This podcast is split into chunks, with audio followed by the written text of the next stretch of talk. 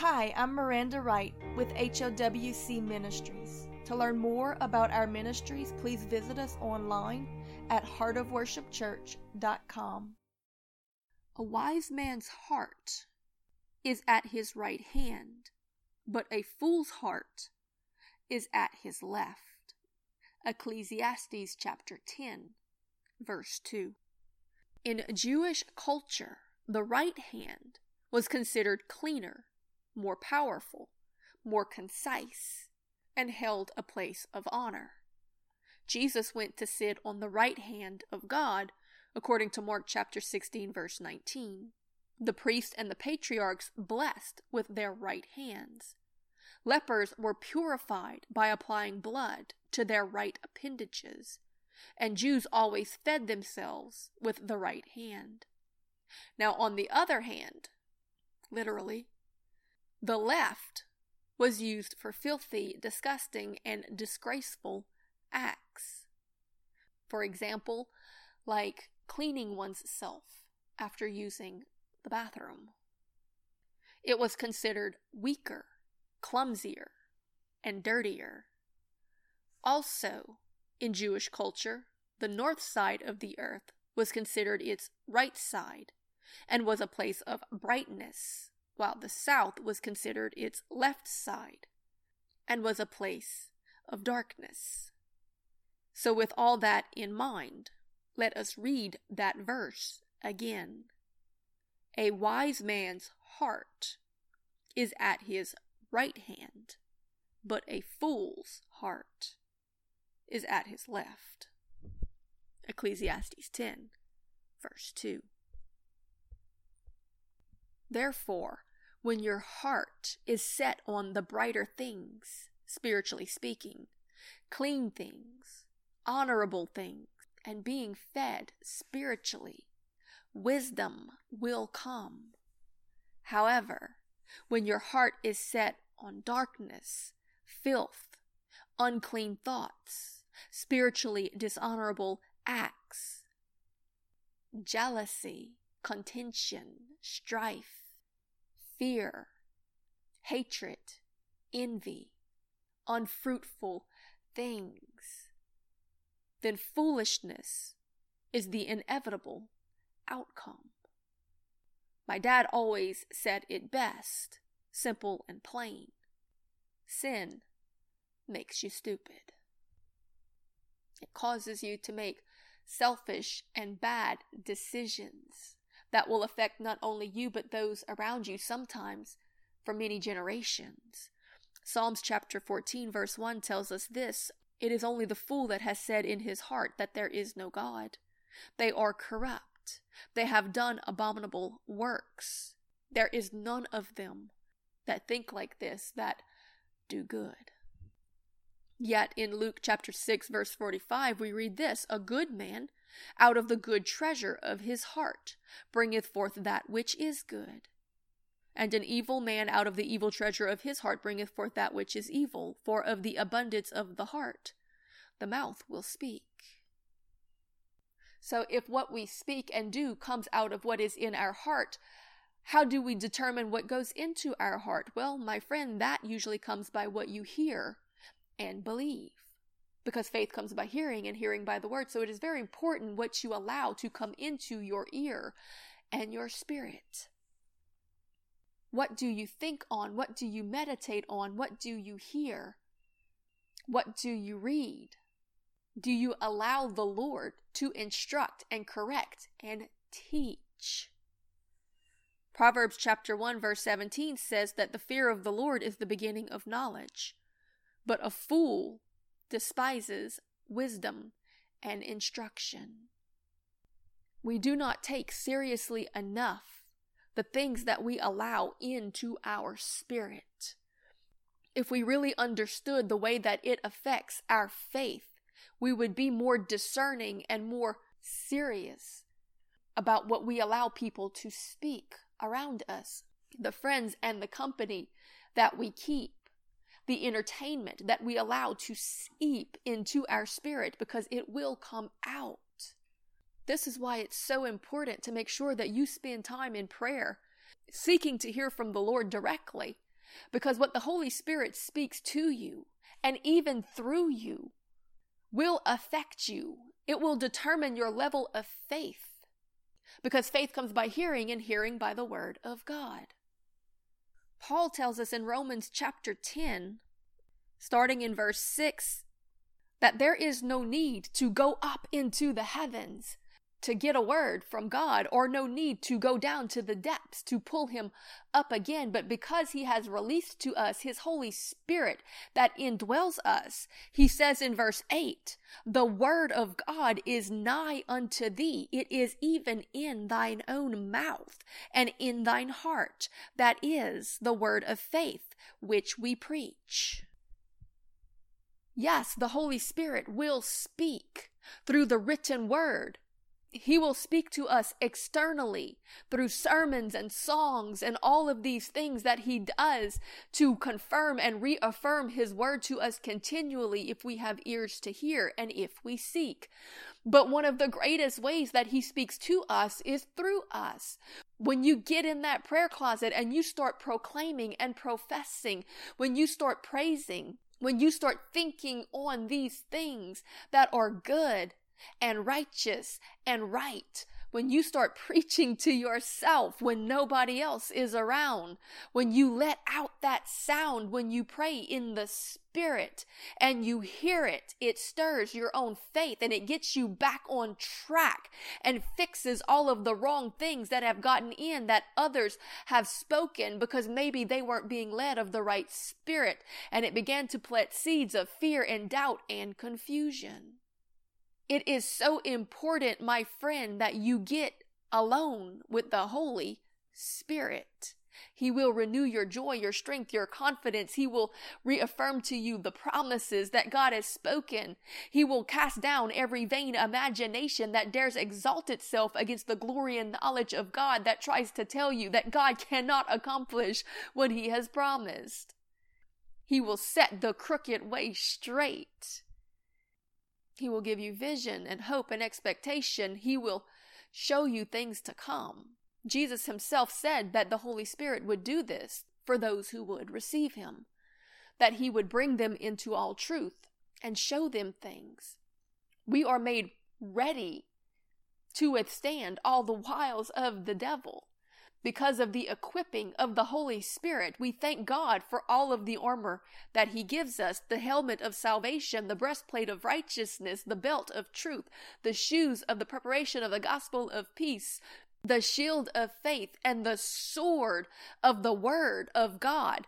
The word, when you look it up in the original Greek, there, it's the rhema word, which specifically denotes the spoken word, those things that God speaks not only to us, but through us.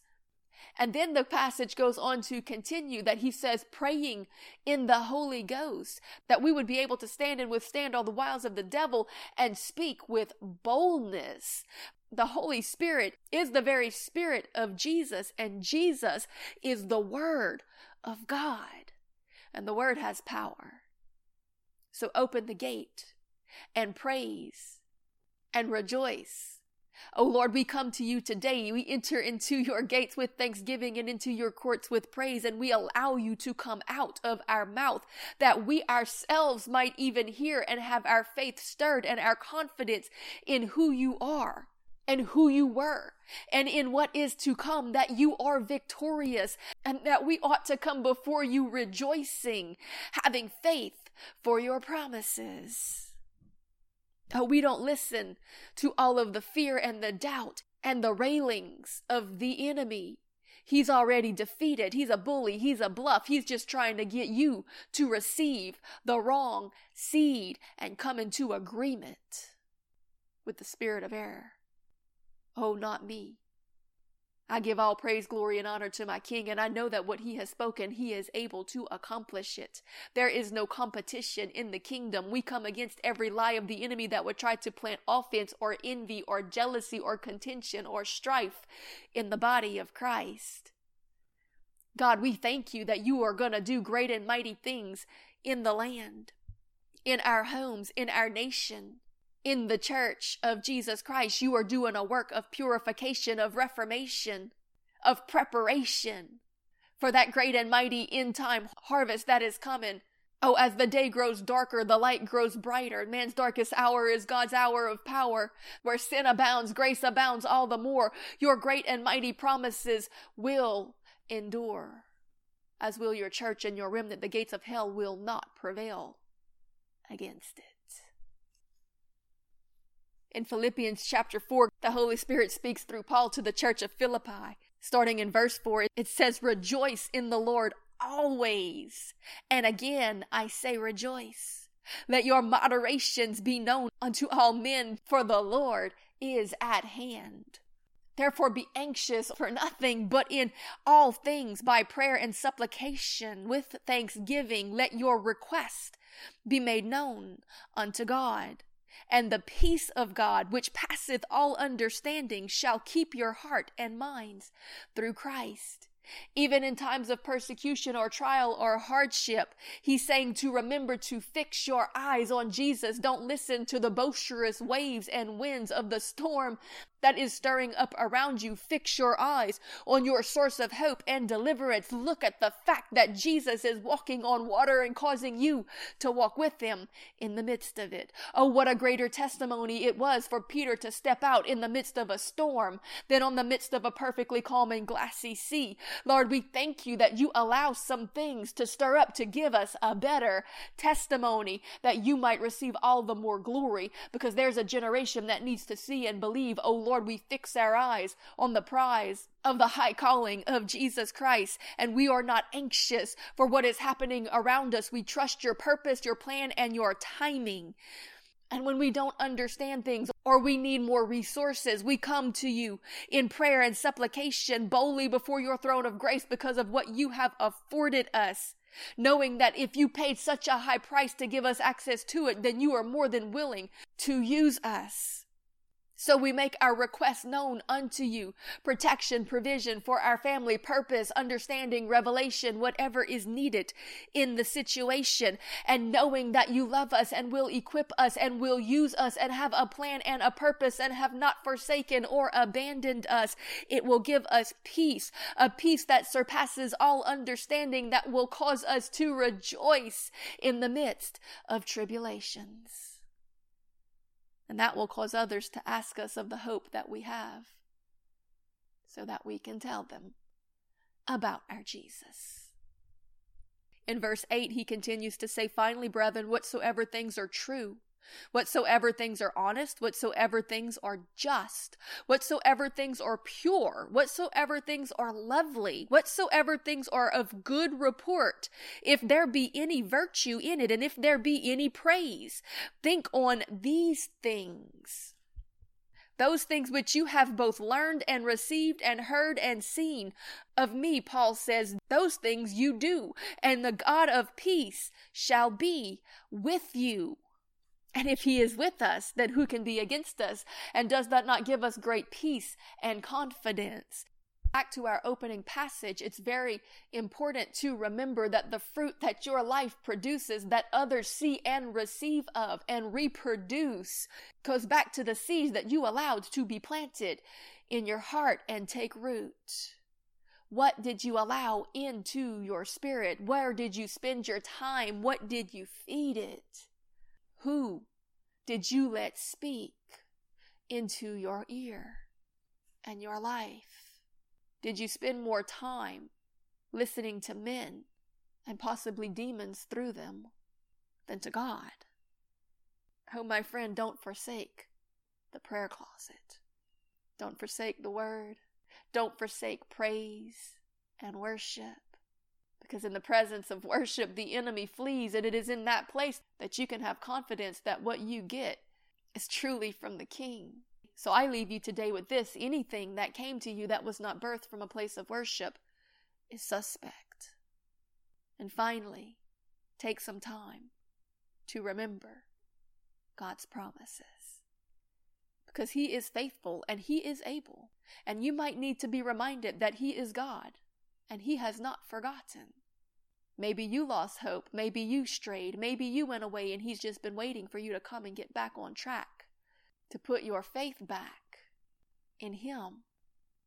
That there is nothing that we lack when we have the God of all creation within our reach, when we have His ear, when He's willing to speak to us and for us. Remember that His words are creation. What He says is that He is a creator God. What He says is He cannot lie because when He speaks, He speaks into existence. So set your heart and your mind on the things that He has promised, on the good things, the pure, the strong, the right. And don't allow yourself to meditate on the things that the enemy speaks. You bind, you rebuke, you cast that mountain out. You resist him, and he will flee. Then you get up and you stand in the power of your Christ, knowing that the enemy is under your feet and you are victorious and you rejoice. This message was brought to you by HOWC Ministries. To learn more about our ministries, please visit us online at heartofworshipchurch.com.